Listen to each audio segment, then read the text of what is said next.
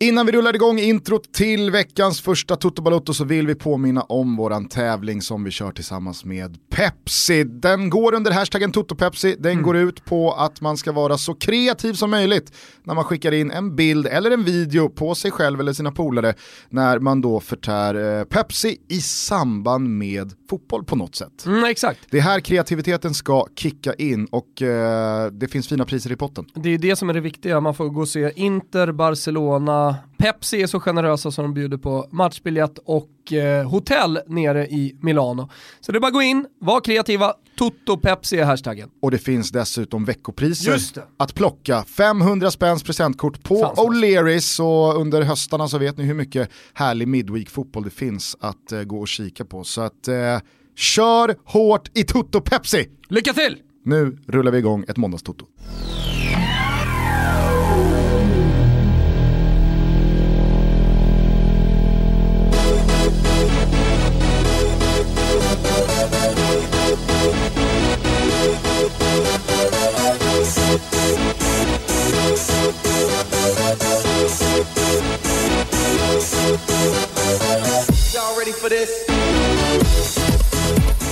Varmt välkomna ska ni vara till Toto Balotto. Det är måndag den 23 september och återigen Thomas så känns fotbollsvärlden sådär hopplös igen. Alltså, varför då? Nej men när eh, Pauk gör 2-2 i 97 och rånar Aris Thessaloniki på tre derbypinnar. Ja. Så känner man att, ja, jag behövde inte ens se hur målet gick till. Jag behövde inte ens veta om det var motiverat med sju tilläggsminuter man vet att det var uppgjort, man vet att det var köpt, man vet att det var, det var korrumperat hela vägen in i den grekiska ja, men det var puffrer nere på planen. Ja. Märgen. Ja, nej, men, även om det inte var puffrer nere på planen så kan man ändå tänka sig att eh, det var ungefär så det hade gått till. Dani Sunkani hade ångat på längs högerkanten men det var ju givetvis när utrikeskorrespondenten Flash hoppar in, fixar rött kort, löser eh, ledningsmålet, då känner man att det är nu det vänder. Nu ska han få visa hela Grekland att det, det är här det händer, kring honom. Nummer 10. Men eh, nej, det... Jag vet inte, jag, jag, jag, jag hade svårt att sova igår. jag förstår det. Äh, det. Det hade inte jag. Det var lätt. Ja. Enkelt. Kasta av med alla förluster. Torsk i derbyt, inga problem. För man hade varit ute i Täby och piskat på Steffe Pepsis lag. Va? Så det var inga konstigheter. Det var tur det. Surrade ju med honom där på kryssarvallen i Täby, mm. Steffe. Två, tre timmar innan derbyt. Första jag sa till honom var ju det. Du dömer inget derby idag va? det blir inget AIK, du, du, har inte, du har inte sett till så att det blir AIK Bayern för dig. Nej, sa han. Det, det blir inget av med. Ja, det räddade ju upp en uh, misstänker då. Tung helg annars i Casa Wilbacher. Nu satt ju i och för sig Toto-trippen på grund av ja, det, men jo. Fio tappar 2-0 sent till 2-2. Gnaget går på pumpen och checkar ut från guldstriden ja. och så eh, rånade på uppgjort sätt ja. i Thessaloniki. Ja. men jag ska säga det bara, efter samtalet med, med, med Stefan Johannesson så, ja men man blir ju klokare efter det beslutet han tar. Så alla måste ju förstå att det är ingen... Pratar alltså om Buya Turais armbåge här på ja. Eh, Liverstam va? Han gick på volley, han gick på känsla. Men det är ju faktiskt så att alla domslut fattas mer eller mindre på känsla. Och eh, jag menar ibland så kan det vara väldigt såklart tar att... Du, om det, tar du inte i när du säger nästan alla? Ja, jo det kanske jag gör. Alltså så om, eh, om de Jong hoppar in liksom en, en spark i bröstet på någon, ja men då är det ganska såklart en spark i bröstet. Men i andra lägen när det är rörigt i ett straffområde så måste man gå på rutin och känsla. Och eh, har man då x antal matcher, eh, då kanske man går fram och kollar om det blöder i ansiktet till exempel, man lyssnar av med sina domarkollegor. Eh, så man får i alla fall större förståelse när han själv resonerar och lägger ut texten lite kring det domslutet. Jag säger inte med det sagt att det på något sätt var bra eller korrekt och det säger inte han heller. Men eh, det är i alla fall intressant att lyssna på hur det resonemanget går. Sen måste jag också konstatera att de allsvenska domarna måste fan höja sig. Eh, du kanske ska sparka igång det här avsnittet med ett måndagssvep. Ja. Vad tror du om det? Ja, så gör vi. Vi ska ju snart ladda om batterierna, va? det är midweek i allsvenskan och i ligorna ute i Europa så att, eh, det är bara att spänna fast sig. Jajamensan, vi tar ner den här helgen lite snabbt och vi gör det på det här sättet. Vilken jävla helg! tänkte jag säga, men nu när jag säger det eh, så känner jag lite närmare eftertanke att den kanske bara var 3 plus den här helgen. Med eh, San Siro med eh, AIK och Bayern. Kanske 4 plus, jag vet inte. I så fall svaga i alla fall. Chelsea-Liverpool, svaga 3. City-Watford 8-0 utan Sterling. Lägg ner, pallar inte ens se sådana matcher. Klickade bort vid 1-0. Arsenals vändning, kul, tre getingar. Abonnemanget, tecknat sen gammalt va? Nej, låt oss få lite fart på detta. Newcastle-Brighton 0-0. Känner du Gugge? Börjar du pirra eller? Från den här helgen. Jag försöker leta. Okej då, vi tar oss till Leicesters meriterande seger som befäster oraklets tes om topp 5. Sa han inte det? Eh, där har vi fan något. Ruskigt fina Madison. Tecknar eh, banne mig abonnemang även på honom. Jag har en liten mini-crush på Coventry-talangen, 22 bast. Hur fin som helst. Det borde väl ändå pratas mer storklubbar om honom. Ska vi säga 70 miljoner pund till Manchester United i sommar? Kan vara något. Och nu är vi igång! I Italien spelar Jesper Husfeldts favoritderby får man väl ändå gissa. Jag pratar såklart om Il Derby della Madonnina. Och det har väl aldrig varit så klart som då att Milan ligger långt efter sina statskonkurrenter. Okej, inget mosande resultat, men oj så mycket bättre Inter är i år. Och så fick Conte kelgris Lukaku, eller är det Lukaku, göra mål och alla är sådär glada. Man faktiskt ska vara efter fyra matcher full pott och serieledning. Annars fick Juventus oväntat svårt mot Hellas Verona, men bredaxlade som man är löste man till slut segern. Vi noterar att Montella trots tvåmålsledning med 10 minuter kvar inte lyckades vinna i Bergamo att Napoli smyger med i toppen efter vinst på klacken, att Torino har det oväntat svårt i säsongsinledningen och med stor glädje att Cagliari tog andra raka. Med den, håll för öronen nu alla barn, storkukseger mot alldeles för upphåsade Genoa. Till Espanja, i tider då Zidans framtid diskuteras i Kungliga Madrid, daskade man handflatan i plytet på Sevilla. Vem som gjorde matchens enda mål? Karim Benzema. Och ingen som lyssnar på Toto är väl förvånad. Ni ska lyssna på Willy va? Spetsa öronen. Barca med Messi i 45, åkte på däng i Granada och kanske ska det snackas ny mister i Katalonien istället för i Madrid. Och ja, ja, Atletico fick bara 0-0 mot Celta Vigo och allt det där, men den stora grejen är ju Baskens två finest som inlett säsongen så jävla fint. Atletic Club upp i topp, Real Sociedad smyger med. Två baljer av William José först och sen var det Isaks tur att klassmåla, jag säger banne med det, klassmåla från bänken. Fan vad sköna de är sossarna, precis som förutsatt. Lyssna på oss. Tillbaka till vardagen i Deutschland, inga svenskmål. Däremot Leipzig i ligaledning efter att Dortmund bara fick kryss. Det lutar åt en trelagsrace i år Gusten, och det behöver den tyska fotbollen. Mark my words. Sen ska det sägas 1-0 PSG, Neymar i 87. Jävla pannben på den brassen ändå. Och hörni, det har varit tyst ett tag nu, men nu är det äntligen dags. Det har bubblat sen i somras, det har knakat och brakat vid Alpernas fot, det liksom pirrar i en hel stad, det har blivit dags gott folk, avstängningen är avverkad, nu kommer han! Mot EM, mot skytteligatiteln, mot guldskog, guldboll, mot fucking jävla härdsvärre, världsherravälde! Kom så Super Mario Balotelli! Han gör premiär nu för Brescia. Ja, jo, jo, jo, jag är med på det. Det var svårt att, svårt att undgå. ah, men det är så fint. Skam den som ger sig. Du är sist ur den där ringhörnan. Ah, så jävla skönt. Ja, men många har ju frågat vad händer med Balotelli, ska han inte börja och sådär. Det är ju fortfarande folk som frågar efter helgens match, fick jag säkert fyra, fem stycken som undrar vad fan är Mario Balotelli? Han skadad, varför spelar han inte? Han hade ju någon gammal avstängning från senaste tiden han var i, i Serie A som liksom har hängt med hela vägen. Det var inte preskriberat än. Borde ju preskriberas efter typ två, tre år, men, mm. men uh, han fick avverka den i bräschen. Är jag helt jävla uppåt väggarna när jag säger att hade Balotelli inte varit svart så hade den eh, varit upphävd i och med att han lämnar ligan och sen när han kommer tillbaka får han spela igen. Alltså Återigen det, här, rasistiskt haveri ja, i Italien i, i, eh, dagarna. Vad hände? Berätta, vem var det som... Han fick väl sparken eh, i sändning? Ja men det, det var ju en, eh, det var, efter, pandit. Eh, det var efter Champions League-matchen va? Ja, pandit, opionista. I, I Sverige säger vi expert, eh, mm. som satt i studion och hyllade Lukakos inledning.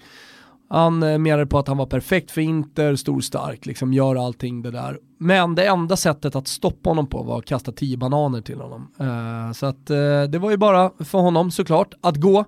Och uh, så gick tv-chefen ut i livesändning och pudlade, bad om ursäkt, sådär.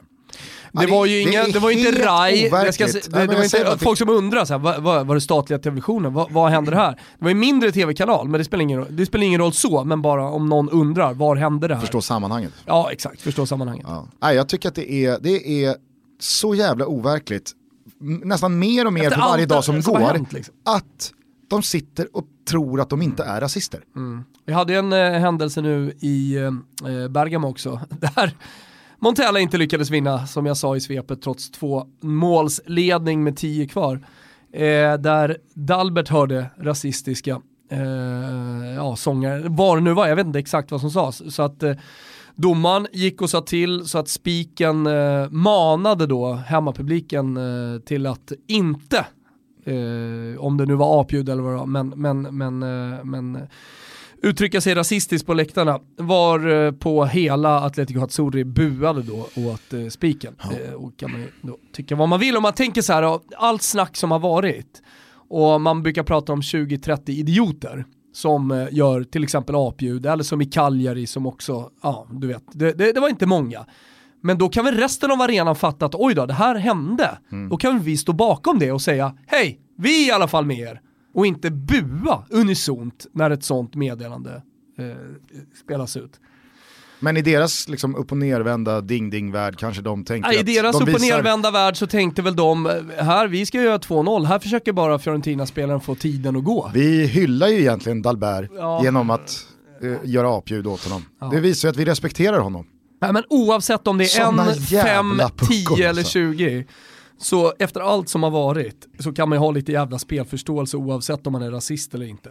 Jävla dårar. Hörni, på tal om spelförståelse så är det väl givetvis så att vi i ett sånt här avsnitt eh, måste inleda här hemma i Sverige i och med att den allsvenska guldstriden rasar vidare. Vi kan väl pausa då Europasvepet och ta oss tillbaka utomlands vad det lider, men så här eh, dagen efter Stockholmsderbyt där Bayern slog AIK och som jag var inne på då eh, kanske då hakade av dem från eh, guldstriden. Malmö åkte och spöade på Elfsborg med 3-0 och spände musklerna.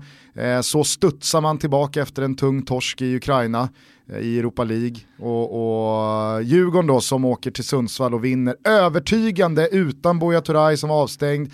Tony Tiger sitter på presskonferensen och menar på att Djurgården var så jävla effektiva. Kim Bergstrand lackar ur. Det har missats tre frilägen. Ah, det var jag måste säga, jag är väldigt imponerad av såväl Djurgården, Hammarby som Malmö. På lite olika sätt den här helgen. Mm, det blir ju så. Eh, om man bara tar Hammarbys insats som jag tycker ändå på något sätt sticker ut eh, eftersom det är ett derby, det var ett otroligt bra derby dessutom, eh, det var bra tryck på läktarna, Hammarby med en ruskig koreografi och allt det där. Men att man lyckas vinna, visserligen med hjälp eh, av ett impotent anfall eh, från AIKs sida, men ändå genom att vara stabila. Och det är det som man har gått och väntat på lite grann, eller gått och väntat inför det här derbyt. Så visste man att Hammarby kan göra jävligt många mål. Men de har inte gjort det mot AIK. Ska de, ska de lyckas göra det då? Och så får de det här äh, viktiga 1-0 målet. Men då kände i alla fall jag att det här kanske inte Hammarby klarar av. Alltså nu, och speciellt efter paus, att AIK skulle komma ut och bara pumpa. Och så det som ändå har varit ett svajigt försvar. Men då tar man liksom sin nästa, sitt nästa steg i, i utvecklingen och, och lyckas vara tillräckligt stabila. Mm. Och det, det, det, måste jag ändå säga, det, det är det som är mest imponerande med Hammarby.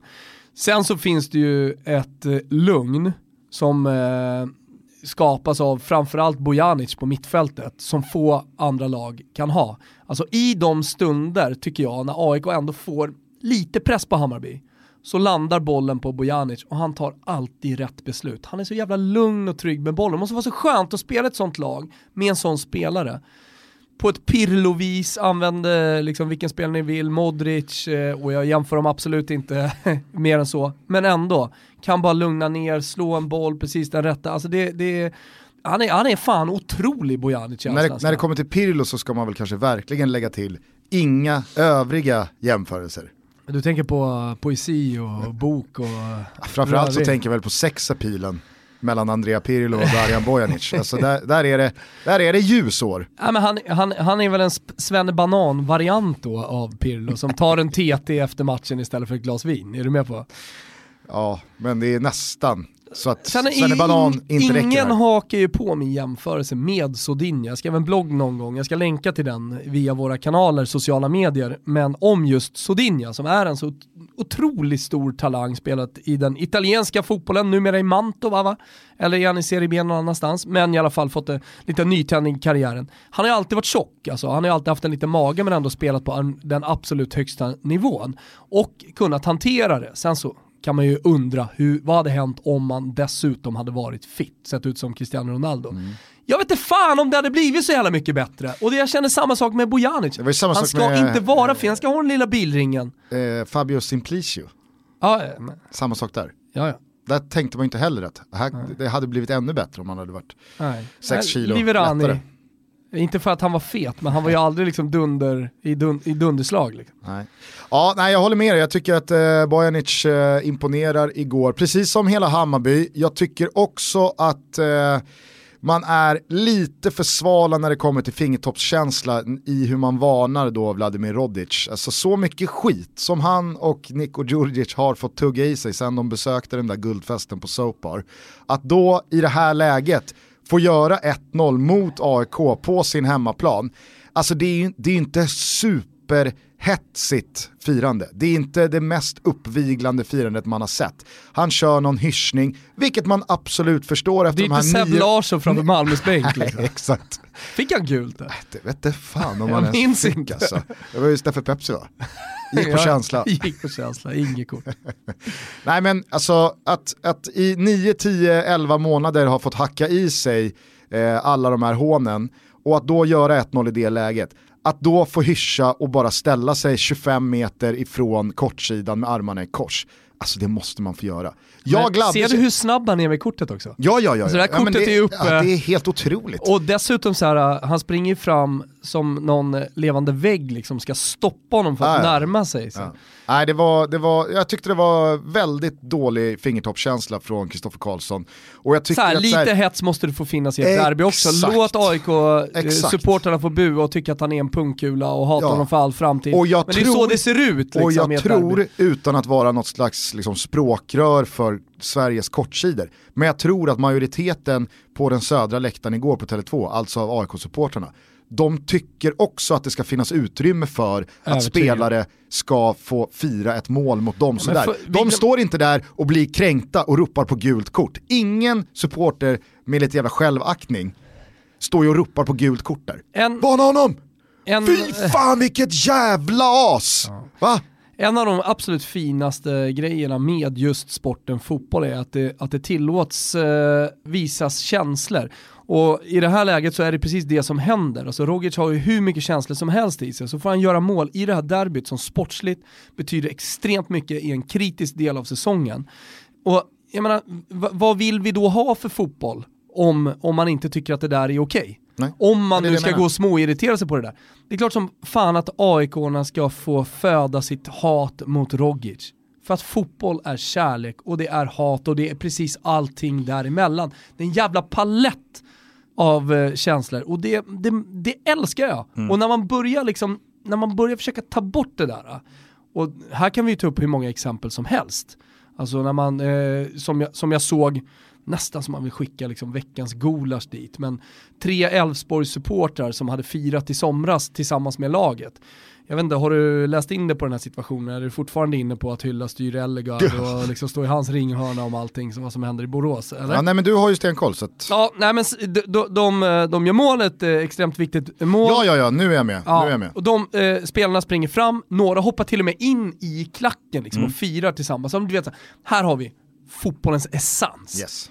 Spelare som springer och firar med supportrarna, det är så jävla vackert. Och det blir ju tryck bakifrån för att många vill ju dit så att säga. Det, det blir inte riktigt på San Siro liksom, när en hel kortsida kommer ner till staketet. Men, men någonting eh, liknande i miniversion då.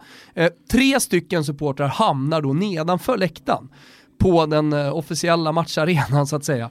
Och de utreds nu för att de då har tagit sig in på arenan. Nej, det... Så vad är det för pitchning? Nej. Det var inte ens meningen. Och spelarna hoppar in och man ska då ta ett snack med spelarna, det där är inte okej. Okay. Det är känslor, det är det här som bygger fotbollen, det är det här som gör att jag kan stå efter den här jävla matchen mot Steffe Pepsi och vara nöjd att vi har avslutat Sankta-säsongen så jävla bra. Och vara lite lack på Täby-tränaren, vara lite extra glad att jag har tryckt dit Steffe Pepsis lag från det, alltså hela den här jävla eh, eh, eh, nyanspaletten liksom med, med känslor, alltihopa, det ska finnas, det extrema hatet, den extrema kärleken, allt. Nej, men jag tycker att liksom, det, det, det, har blivit ganska tydligt vid flera tillfällen den senaste tiden på hur ja, men hur många analfabeter som sitter i de instanser och i de institutioner som har någonting att göra med vad allsvenskan och svensk fotboll är för typ av produkt, vad det är för någonting vi håller på med här. Jag fattar inte hur man kan tycka att det där är ett problem. Det är ju inte ett problem, jag fattar inte hur man kan vilja kväva att en spelare som har fått så mycket skit under så lång tid som Rodic, att han ska bara få visa att så här, nu, nu får jag spela ut ett kort här efter en riktigt tuff period. Såg du eh, den här eh, anmälan som en, eh, jag tror att det är en Hammarby eh, ung supporter har fått hem, hemskickad från polisen. Nej, han, på Twitter, han greps i samband med någon match och då har liksom polisen som gråter ut var och varannan vecka om att det inte finns tid, det finns inte resurser, det finns inte manpower, det finns inte möjlighet till att göra vad som är nödvändigt för att tämja den jag vet inte, vilt skenande tigern som är svensk fotboll och som kommer förgöra hela landet snart. Ja, men det är så de får att låta. Ja. Ändå så finns det tid att på riktigt skicka hem en orosanmälan till den här unga 17-åringens eh, föräldrar med att vi har minsann hittat klibbor i hans ryggsäck. Och vet du, vi har nog en bra jävla aning om vad man gör med sådana klibbor. De sätter man på lyktstolpar och elskåp och tunnelbanespärrar. Ja. Och vi vill bara informera dig om att nu har vi ögonen på din, eh, din son här, för det, det är en framtida jävla ligist. Ja. Alltså det är så här, det, det, det, det, måste, det måste vara lite mer Ja, Fingertoppar, det, finns... det måste vara lite mer känsla, det måste vara lite mm. jävla mer rimlighet och reson här. Ja, men det, det, det, det, finns, det finns mycket uppröras i just den här frågan. Alltså jag såg nyligen Mats Enqvist då, som är väl ordförande för SEF. Ja. Eh, han gick ut eh, och slog sig lite för bröstet att eh, SEF, eh, svenska, svensk fotboll har jobbat hårt då med produkten fotboll och nu kan man konstatera att publikökningen på de allsvenska arenorna har varit väldigt positiv.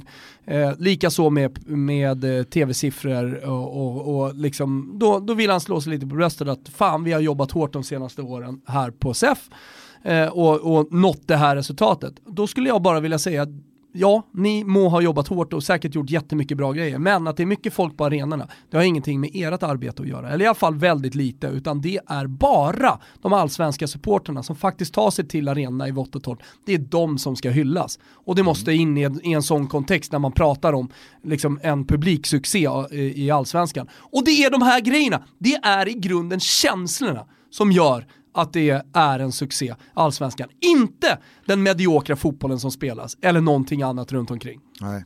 Well spoken. Eh, bara tillbaka till det sportsliga lite snabbt då, för jag tycker också att eh, Hammarby förtjänar en eloge för sättet man vinner på.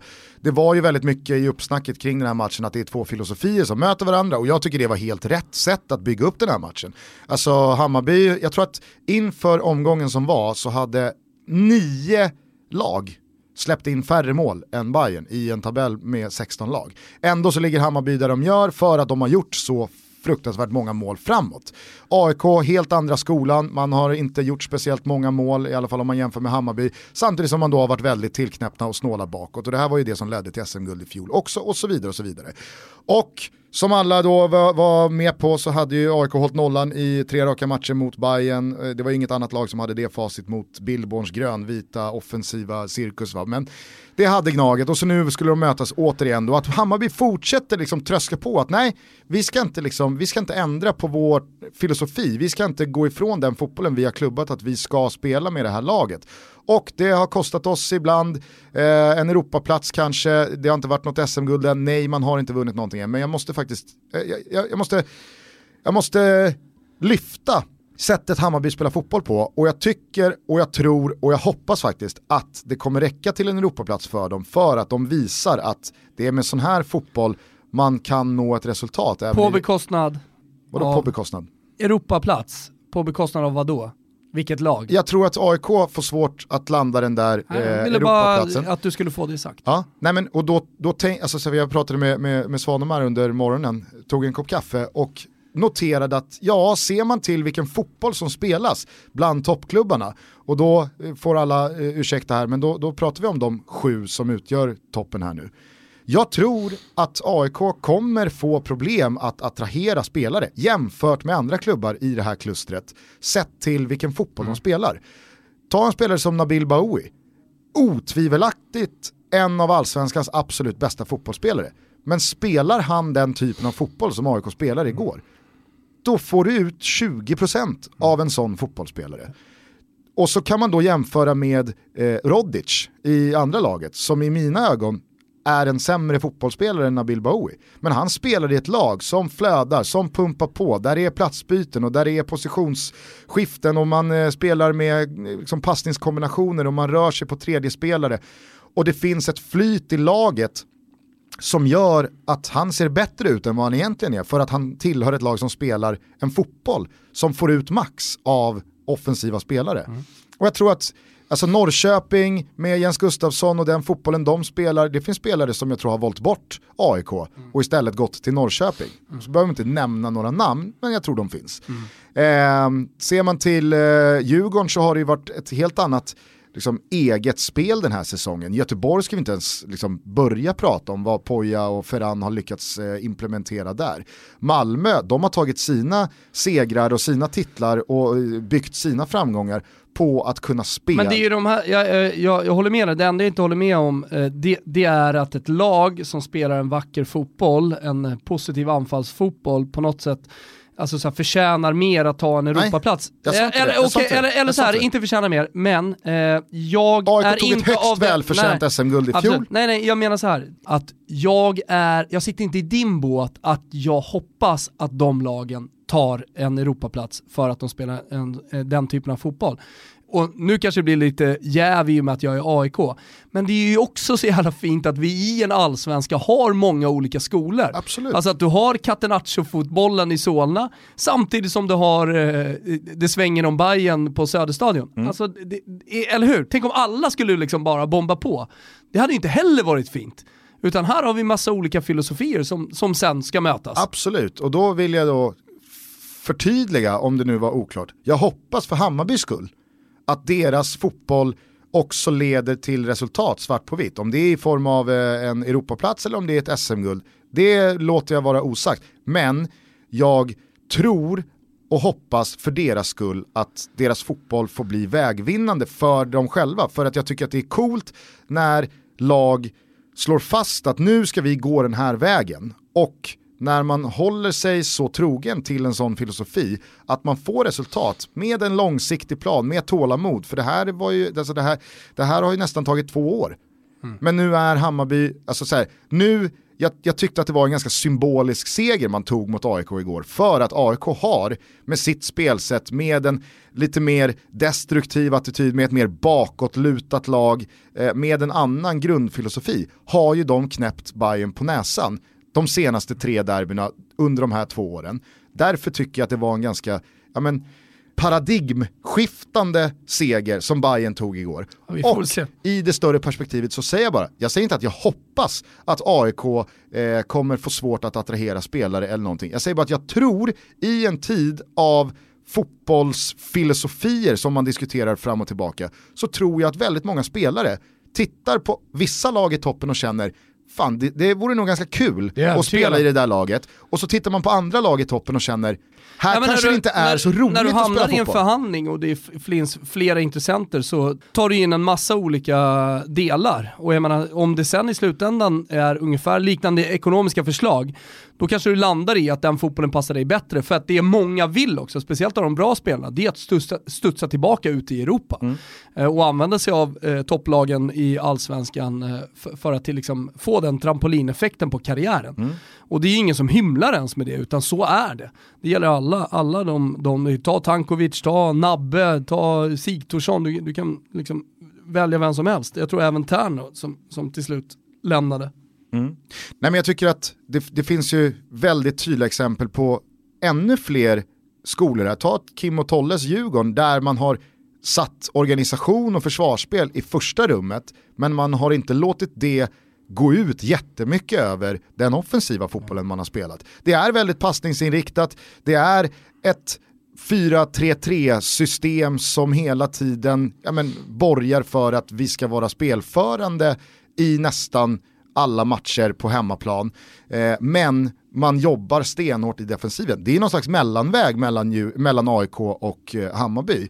Där Bayern kanske snarare är så här, ja vi, vi, vi går all in framåt och så kan det kosta lite bakåt. Men gör vi fyra mål så ska det nog till ganska mycket för att vi ska tappa poäng i den här matchen ändå. Medan AIK, det tror jag väldigt många AIK också håller med om, att där har det snarare varit, vi börjar med att hålla nollan. Mm. Till syvende och sist så ska vi hålla nollan. Mm. Då räcker det att mm. göra ett mål jag framåt. Tyckte, jag tyckte Nabbe i halvtidsintervjun var ganska mild liksom i kritiken till sitt eget lag hur de spelade den första halvleken. Men mm. jag tyckte ändå att det sipprade ut känslor från, från Nabbe att han var väldigt missnöjd mm. med hur man framförallt ställde om när man vann bollen efter att Bayern hade haft mycket possession.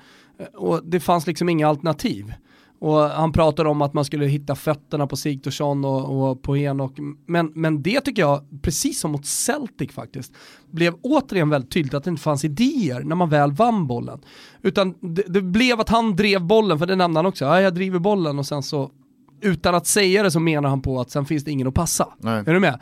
Och det var likadant mot Celtic, alltså Nabbe fick bollen, drev upp bollen och sen liksom tittade han upp och bara, jaha, fan jag är ensam här.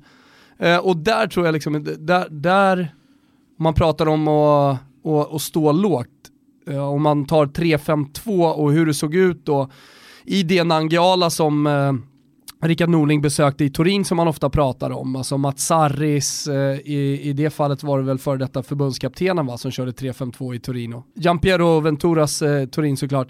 Och eh, alltså det, det, som var så framgångsrikt, ta Mats Sarris tidiga 3-5-2, Eh, med eh, Cerci av alla spelare eh, tillsammans med Immobile. Alltså de sprang ju sönder motståndarna när de ställde om. Och utan de, de spelartyperna, utan den snabbheten och utan den effektiviteten som de hade framför mål, ja, men då, då funkar det inte riktigt. Och det är det jag tycker AIK saknar lite. Alltså när, när, du, när du kör både med Henok och eh, Sigthorsson som ändå i, in the end of the day är ganska lika spelartyper, ja men då tappar du den snabbheten och då får du inte den typen av omställning som man vill ha. För du vill kunna slå bollen när Namba har tagit 10-15 meter i driv, då vill du kunna slå den på djupet också och inte bara ha två spelare som står och väntar och får den på fötterna.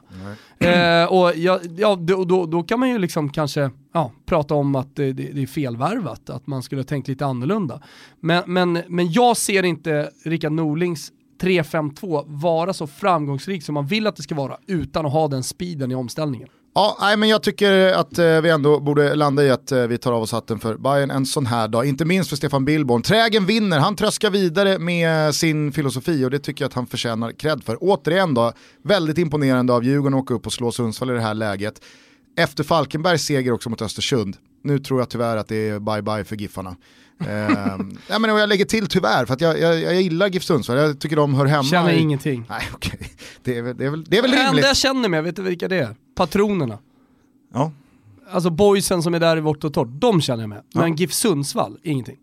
Eh, hur som helst, jag tycker Varför också... Varför känner du med Sundsvall? Giffar, är det för att de heter Giffare, klassiskt lag? Giffers. Finns Nej. det hur många som helst att känna med, då ska man känna med var och varannat lag i Superettan. Är det för att det är Norrland man kanske känner att Kan är... vara något sånt ja. faktiskt, ja men allsvenskan ska ha ett inslag av Norrland. Exakt, allsvenskan ska inte sluta vid Uppsala, Nej. uppåt i landet. Nej. Men det är väl det de gör nu. Ja, om Giffan åker ur och Östersund går Östersund tror jag en mörk framtid. Också, alltså. ja, de frågan, alltså, såhär, de behöver sätt. inte neddegraderas, Nej. utan de kommer, eller neddegraderingen, då blir det typ division 4 väl, antar jag. Och du vet, eh, du vet hur det går för Gävle va? Eh, Jävla, de, är alltså, de är alltså en poäng ifrån eh, kval ner till division 2. Mm. Anledningen till att jag säger som jag gör när du säger att du vill ha Giffarna kvar, det, det är ju för att många romantiserar typ Åtvidaberg, ja men det här klassiska laget Åtvidaberg, de ska ligga högre upp.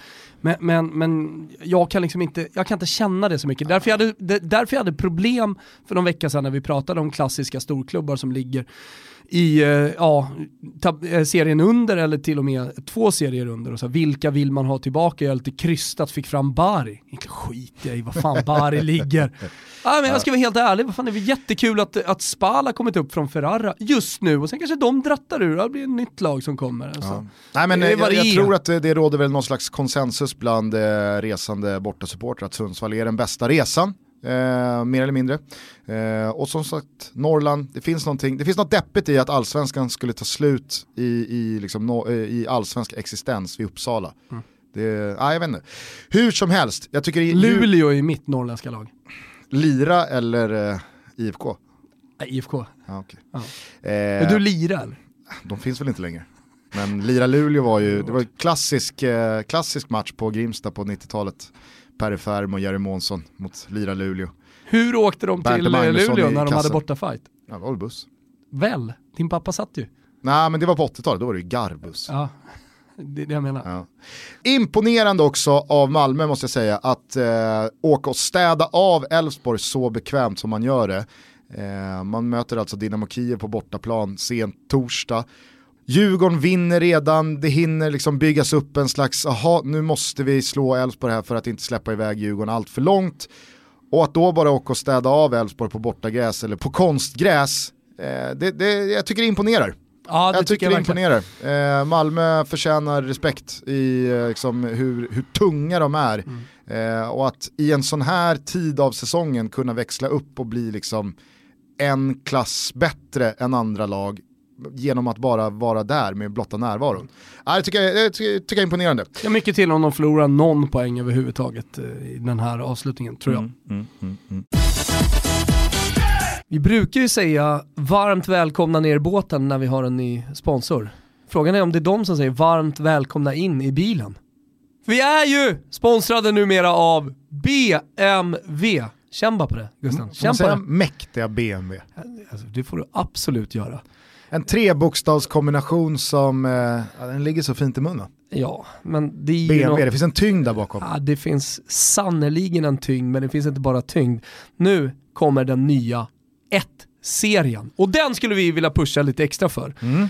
För det är ju så, för dig som har höga ambitioner så har BMW haft höga ambitioner när de har skapat den här fantastiska, härliga, lilla men samtidigt stora bilen. För den är rymlig den här eh, 1-serien Gusten, det ska du veta. Men den är sportig, den är säkrare. Det tycker jag är fan viktigt. Jag är ju själv liksom ingen, ingen bilfantast. Men det räckte bara att kika igenom 1-serien känner man wow. Jag tycker... Wow, wow, wow. Den här vill jag provköra och BMW 1-serien och deras bilar låter hälsa att de kommer liksom jaga dig mm. tills du provkör dem. För den syns överallt och den kommer inte ge upp. Förrän deras... den har vunnit över dig på sin sida. Ja men så är det verkligen, du kommer bli kär i den här bilen. Jag eh, kollar på deras eh, reklam här, då står det the one and only va Gugge? Och det är ju känslan, man blir lite kär i den här bilen. Hörni, vi säger stort tack till BMW för att ni är med och möjliggör Toto Balotto och sen så säger väl som eh, du eh, väldigt eh, finurligt föreslog då, då. Vi välkomnar oss själva in i bilen. Ja, och alla våra lyssnare. Och har ni inte kollat in den här nya fräscha 1-serien, ja, gör det då. BMW.se, stort tack! Vi är denna vecka sponsrade av våra kompisar på Stay Hard och det är väldigt roligt sådana här dagar och en sån här vecka i och med att Stay Hards kunddagar drar igång idag den 24 september, håller på till och med den 29 september och då Tompa, då är det 25% rabatt på nästan allting i hela utbudet som alltså utgörs av produkter från över 250 varumärken. Jag tycker att man redan nu när man lyssnar på det här, eller efter man har lyssnat på det här, ska gå in och nätshoppa, klicka sig runt. Jag tycker att det, det har liksom blivit lika fint när man har vant sig vid det som att gå på stan, liksom, och gå in i butiker. Och speciellt då på Stay Hard, ruskigt härlig sajt, man kan filtrera precis på det man vill ha. Och eh, som du sa, alltså det, det, är ett utbud, så om man skulle bygga en butik av detta så skulle man liksom få ta hela Åhléns i Stockholm för att få plats med alltihopa.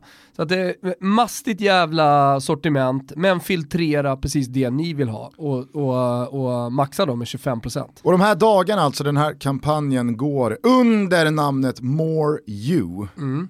Det säger väl sig självt att eh, Stay Hard vill ge tillbaka till alla sina fantastiska kunder. Ja, de är snälla, de är schyssta, de tänker på er kunder. Så är det. Stayhard.se är adressen, 25% rabatt Otroligt. på nästan allt Otroligt. i butiken. Dessutom så lottar Stayhard tillsammans eh, med Toto Balutto ut biljetter till EM-kvalmatchen mellan Sverige och Spanien på Friends den 15 oktober.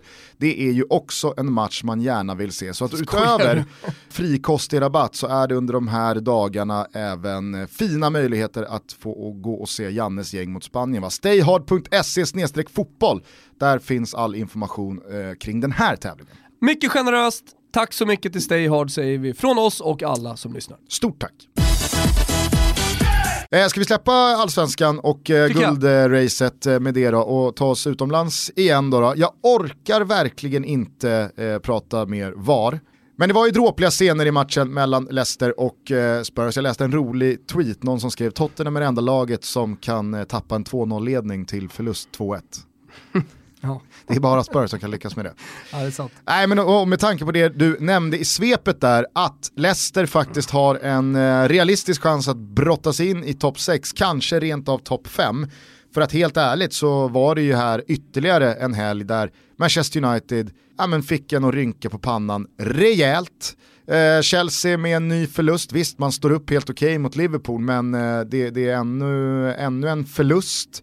Tottenham torskar mot, eh, mot just Leicester och eh, Arsenal får kriga in en vändning till tre poäng hemma mot eh, Aston Villa. Men jag tycker ju att liksom, det är för varje helg som går en säsong som är ganska tydligt att bakom Liverpool och Manchester City så är det verkligen upp till de klubbar som kan och vill. Inte bara de som vill. Nej, verkligen inte och jag tycker att Leicester har fått ihop ett tillräckligt bra lag. Jag hyllade Madison till exempel, alltså det är en spelare som jag skiljer men han är långt ifrån ensam.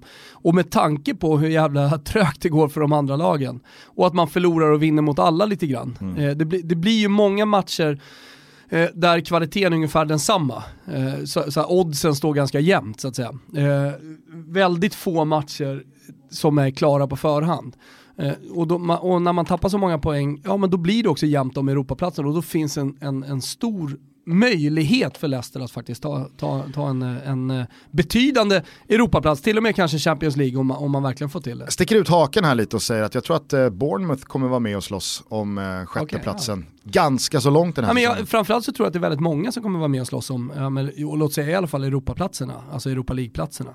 Ehm, så ja, ja, men, och, och samtidigt då kolla på hur Manchester United går. Och nu förlorar man 2-0 i helgen igen. Trots att Vigge förlängde, hur mycket fick han? 150 000 pund i veckan va? Ja, exakt. Fem år. Ja, kontraktet värt typ en halv miljard eller Ja. någonting sånt, eller hur? Ehm, men, men, och sen har jag läst lite olika statistik här vad det gäller Ole Gunnar, där viss statistik säger att man skapar mindre chanser än eh, Watford, alltså totalt sett över den här säsongsinledningen.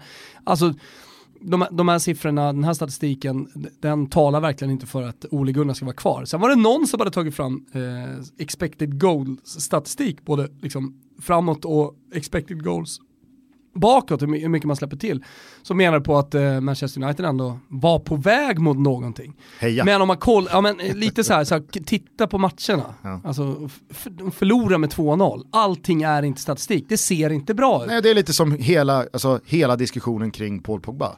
Ja, Som vi har pratat om med Noah i somras bland annat. Att, ja. man kan dra fram hur mycket statistik som helst som är positiv. Men har man sett Paul Pogba i 95% av hans matcher i Manchester United så kan man ju inte på allvar mena Hela att Manchester- han liksom levererar på någon världsklassnivå. han är ju Manchester United personifierad tycker jag. Ja, det vet jag fan om jag håller med om för att jag tycker Det är att Paul liksom Pogba... handbromsen i. Jo, men Paul Pogba har ju en högsta nivå. Men det har Så- Manchester United också. Ja, jag skulle nog Klart säga... att de har en högsta nivå som liksom, när det blir bra så, så blir det fart och... Jag skulle snarare säga att om man, om man vill singla ut en spelare som representerar Manchester United så, kan man, så skulle jag inte ta fram en spelare lik Paul Pogba som ändå besitter världsklass i sig själv.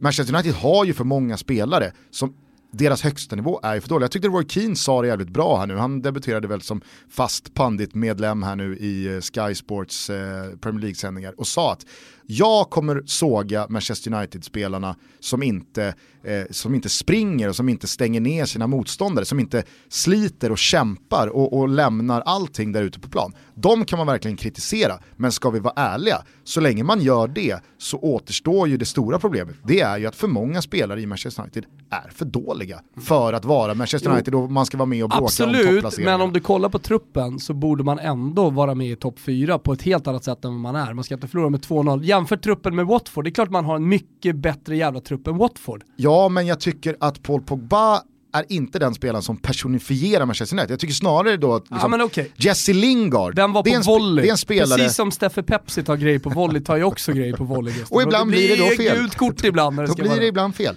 Nej, men jag tycker Jesse Lingard, personifiera Manchester United. Kanske. Uppsnackad, upphåsad, men ska vi vara ärliga, vad är det egentligen för högsta nivå? Det är ju en spelare som ska spela i ett lag som kommer 6, 7, 8. Det är inte en spelare som kommer vara med och ta tillbaka Manchester mycket, United till toppen. Hur mycket pengar var det som behövdes för att få ordning på det här Manchester United? En miljard pund. Ja.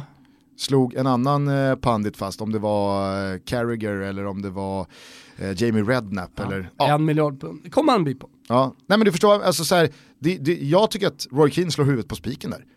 I grund och botten är ju Manchester United, det, det är för dåliga fotbollsspelare. Mm. Det, ibland är det inte svårare än så. Mm. Jag vet inte. Och det är väl samma sak med Milan, om vi nu ska liksom ta ett annat krisande storlag som inte är en eller två värvningar ifrån att återigen vara med och bråka. Alltså jag läste här nu att eh, Milan önskar sig Serge Aurier i julklapp. Alltså tittar man på Milans säsongsinledning här och den här förlusten mot Inter som kanske tydligast exempel, för att det ska man ju komma ihåg. Milan har i inledningen mött Udinese, Brescia och Hellas Verona. Ja. Alltså det är kanske inte eh, tre motståndare som speglar vart Milan är. Nej. Inter är en motståndare sen, men... som verkligen kunde understryka exakt hur jävla långt kvar Milan har till att ens nämnas som en rimlig Bort, topp 4-kandidat. Bortom de usla resultaten, ta Udinese till exempel, så har man ju spelat en extremt krystad fotboll där Gianpaolo, som har hyllats under sommaren, inte alls har lyckats få ut maximalt av det liksom, han tror på, hans fotbollsfilosofi. Och det är det som oroar. Det hade ju varit en sak om det ser bra ut. Alltså jag skulle nästan kunna nämna Fiorentina här som fortfarande inte har segrat, som ligger sist. Men man tror ändå på någonting för att man gjorde en dundermatch mot Juventus och man gör faktiskt en riktigt jävla bra match borta mot Atalanta. Och Atalanta det är ett Champions League-lag, det ska vi komma ihåg.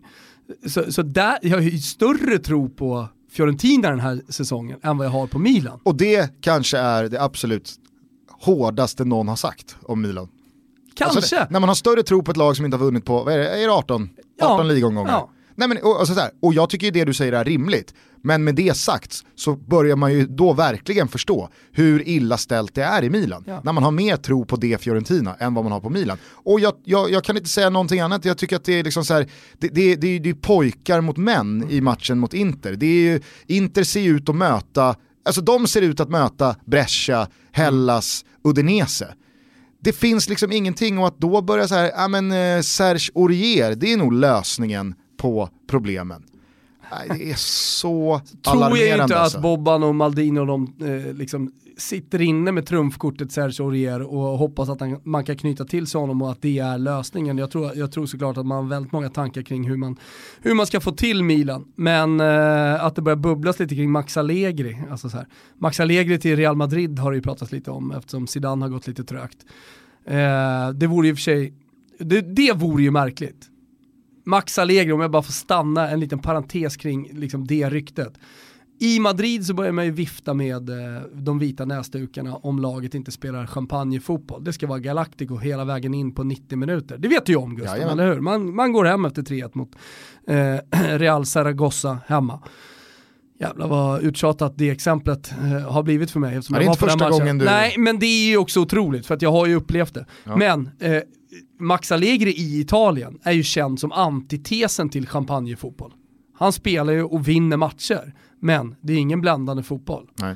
Så att, eh, ja, det är lite lustigt. Däremot tillbaka till Milan, om han nu skulle gilla den utmaningen. Nu har han ju pratat om att gå utomlands och det finns säkert andra bud som kommer locka honom Manchester mer. United.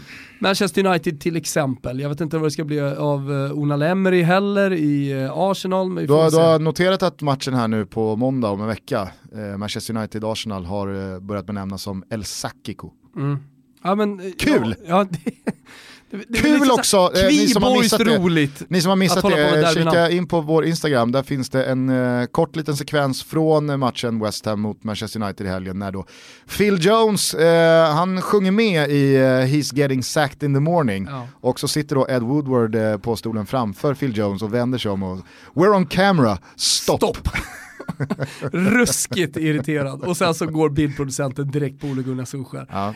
Episka rörliga bilder. Och eh, jag kan verkligen tänka mig att ifall Arsenal inte hade vänt igår mot Aston Villa så hade det verkligen varit El Sakiko. Alltså den, eh, den tränare vars lag hade förlorat i eh, matchen på Old Trafford om en vecka. Mm hade då fått gå. Det är jag mm. tämligen över, övertygad om. Ja. Max Allegri nämns som ett alternativ och jag tycker att det är ett bra alternativ, speciellt för Manchester United. Alltså, det känns på något sätt som att han skulle spela en fotboll som skulle passa dem ganska bra. Och för att komma tillbaka, som någon slags brygga in i en lite ljusare framtid.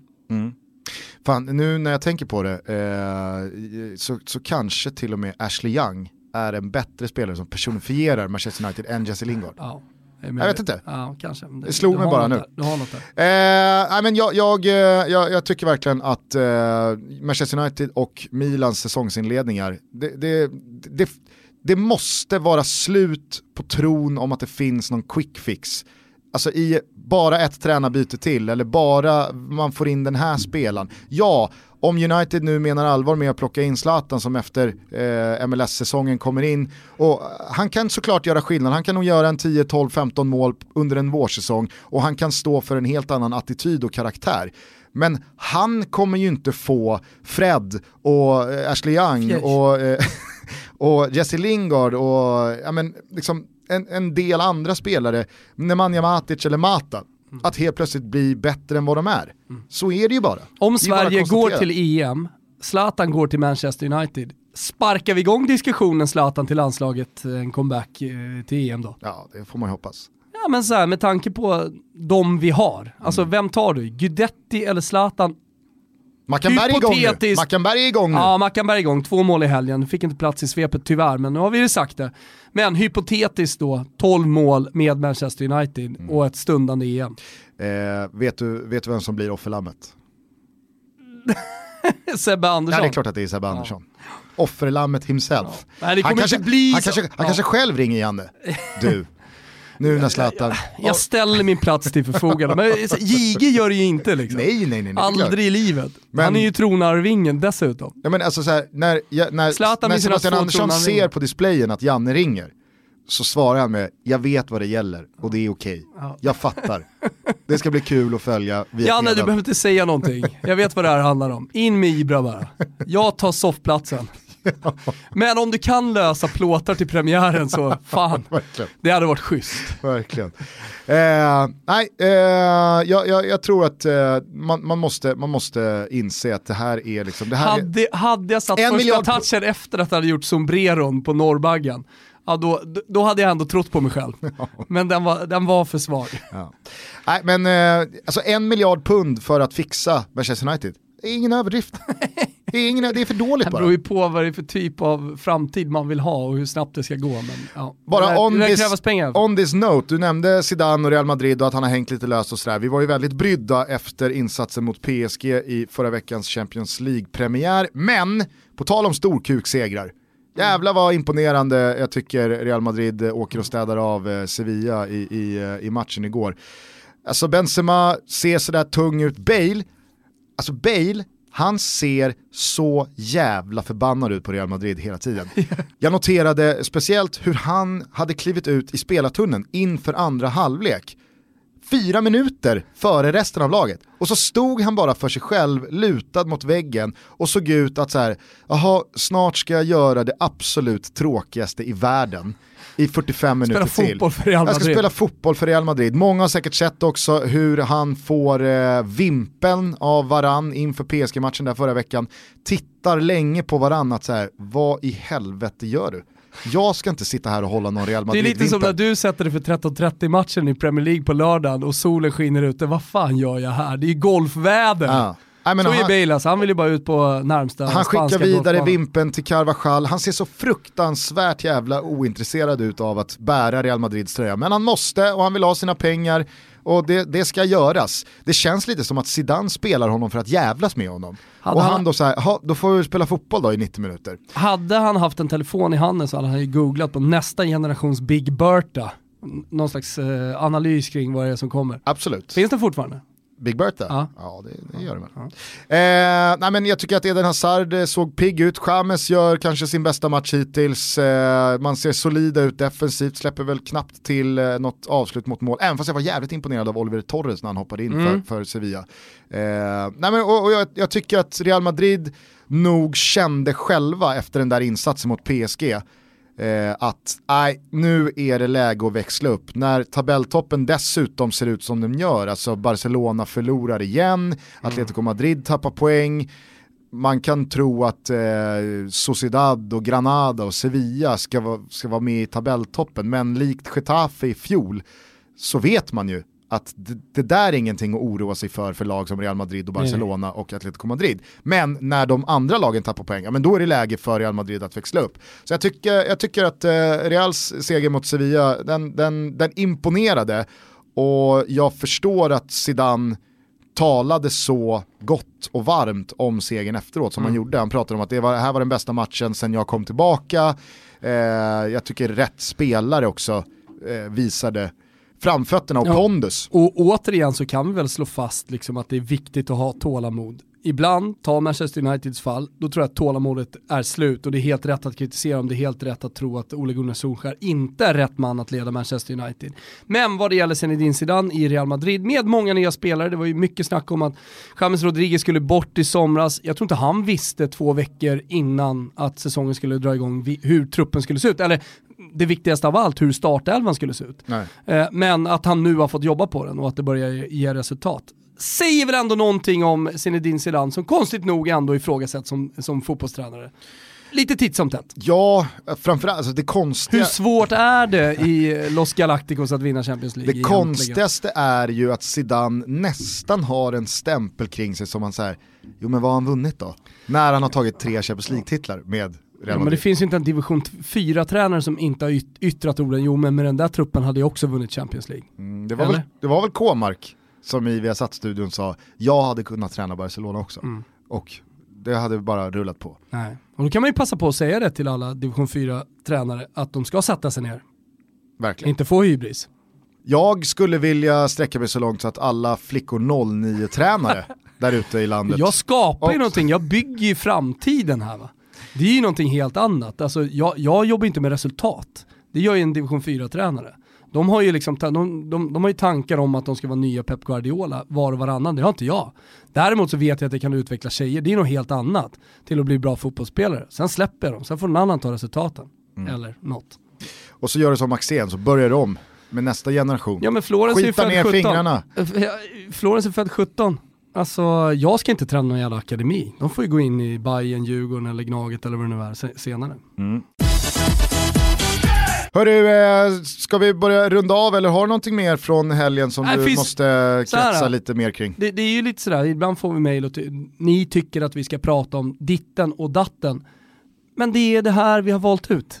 Det är det här vi brinner för från den här omgången. Och som jag sa i svepet, det var nog inte mer än en 3 plus helg. Den förtjänar inte ett, ett, ett, större, ett mäktigare toto än det vi precis har gett er. Vill du ha en eh, kort liten eh, 4 plus sifferfakta? Ja, om jag vill. Mm. Eh, Delofeu i ja. Watford. Yes. Delofeu.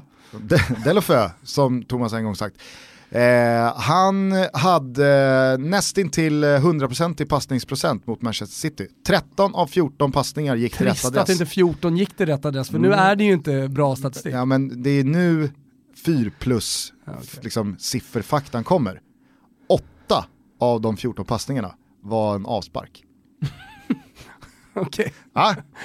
Och så kollar man på passningsprocenten. Börjar man, tänka att, ja. uh, okej, okay, nästan 100% i passningsprocent av Delofé. Det är bra, han är en offensiv spelare, han måste slå många svåra passningar i välbefolkade ytor och så, så vidare. Så ta bort dem då, så, så har han sex passningar varav fem sitter. ja. och det är extremt få passningar för att vara en match. Jag tyckte det bara var roligt att 14 passningar på en hel match, 8 av dem är avsparkar. Mm. Säger en del om slakten på Etihad. Mm. Jag eh, förväntade mig ett sånt jävla faktiskt shit rött i ett sånt liksom så här, faktiskt shit lag som Watford. Ja. Men eh, Kiki Sanchez Flores har väl, eh, han har väl lite för eh, tung hårtork mm. i sig för att man ska våga ta det i ställning 5-0 efter 18 minuter. Ja, men jättetråkigt 8-0, sån där fotboll vill man liksom inte se. Men vet du vad som är kul Gusten? Det är att säsongen liksom dånar på här nu och vi har Midweek. Mm, Fan verkligen. vad man har saknat Midweek. Eller hur? Ja, alltså Champions ja, League-kvällarna är i all ära, men midweeken har någonting speciellt. Och då kommer vi på Betsson att knåpa ihop en liten midweek-trippel. Vi satte ju som ni vet Toto-trippen till nio gånger pengarna i helgen. Jajamän, efter lite stolpe ut var det äntligen lite stolpe in. Atalanta gör ju 2-2 i ja, 91, bortvarat. Ha... Ja. Och sen så kommer ändå 2-2 i 95. Ja, så är det. Eh, men som sagt, det, det, sånt där tur förtjänar man och allting det där. Nu eh, är vi lite heta så att vi skapar en Toto-trippel även i veckan. Vi slänger in Nakata-tröja i potten. Hashtag Toto-trippen, 148 spänn är det som gäller. Ni hittar den på godbitar. Boostade odds på Betsson i appen eller Betsson.se. Skapa och... konto hörni, ni som inte har. Man kommer ju kunna följa många av matcherna som spelas i veckan via Simors kanaler, kommenterade av eh, Svanemar, Pinitoro, Husfeldt och Kviborgo. Vi har då till Får jag säga exempel... en sak där bara kort, innan du säger exemplet Gusten? Jag tycker att Vicky verkligen börjar växa in i kostymerna. Bättre ja, och bättre absolut. och härlig kemi med Svanemar. Absolut. Eh vad finns det för fotboll att konsumera då via Simons kanaler i veckan? Jo, bland annat då, då Barcelona mot Villarreal. Nu är det väl ändå dags för Lionel Messi att ställa sig eh, på den där planen redan från start, eller vad säger du? Mm.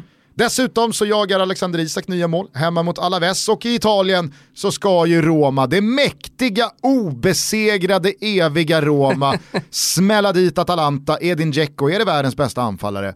Jag tror nog banne mig det. Äh, men ni hör ju själva vilken fotboll det finns att följa. In och teckna ett abonnemang på Simor. Slå på några extra kronor så får ni dessutom den allsvenska guldstriden. Och mycket annat. Exakt, man får ju Zlatan i MLS ja. och man får EM-kvalet när det är dags igen här nu om några, om några veckor och så PGA-touren som är igång igen. Mm, Underbart. Eh, vi säger väl så. Det gör vi. En synnerligen rolig vecka att se fram emot Gusten och vi hörs på torsdag igen. Ja! Ciao a tutti. Ciao a tutti.